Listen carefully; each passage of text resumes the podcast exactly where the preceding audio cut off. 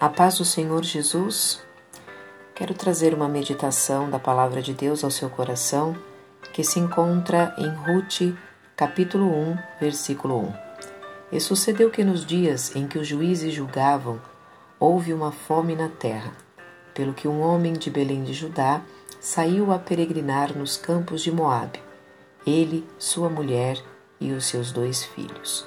Nesse texto sagrado eu aprendo que vencer as dificuldades da vida dentro da família não é uma tarefa fácil, mas é aí que nós, que somos cristãos e que entendemos que há uma necessidade de clamar, de interceder, de se posicionar, é tão grande que precisamos aprender com cada texto sagrado que o Senhor tem a nos ensinar. Esta família, que não é diferente da nossa, que tinha os seus problemas, as suas dificuldades, mas também tinham seus momentos de alegria, as suas vitórias, as suas conquistas, estavam vivendo um momento de apostasia moral que, consequentemente, levou a uma apostasia espiritual desta cidade e de, deste povo. Por isso que ali os juízes estavam julgando, e nesse momento houve essa grande fome. Vemos aqui que esta família, que amava e obedecia a Deus e procurava cumprir os mandamentos do Senhor, estavam ali desorientados, angustiados, preocupados com a situação que estavam vivendo.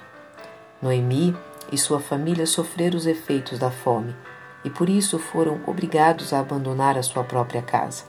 Saíram da sua terra, saíram da, da, da zona de conforto, saíram daquela situação a qual eles estavam vivendo, mas infelizmente saíram no momento errado, saíram para a direção errada, precipitados, sem pedir a orientação do Senhor.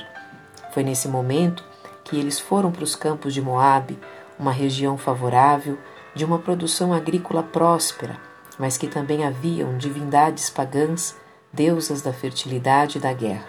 Foi nesse lugar aonde pessoas ali que adoravam outros deuses, pessoas ali que estavam em outra dimensão espiritual, não a mesma da família de Noemi, não a mesma que nós temos hoje. Foi nesse lugar que eles foram morar. Lá, ela perdeu o marido, perdeu seus dois filhos, ficou com as suas noras e não tinha nenhum descendente. Ela pensou que Deus havia abandonado, que Deus havia se voltado. Uma mulher cujo nome significa amável, agradável, começa então a ser uma mulher amarga, uma mulher angustiada. Foi nesse momento de crise, crise de integridade, de identidade e de fraternidade, que ela começou a entender os propósitos de Deus. São nas crises que nós revelamos quem realmente somos, quem realmente devemos ser. É a crise que revela os nossos verdadeiros sentimentos o que há dentro de nós e o que está em oculto em nós. Nossas reações inesperadas, quando somos surpreendidos pelas dificuldades, vêm através das crises, e nesses momentos procuramos algum culpado. Culpamos pessoas, culpamos regiões, culpamos situações, culpamos a todos, mas não conseguimos olhar que nós mesmos somos os culpados.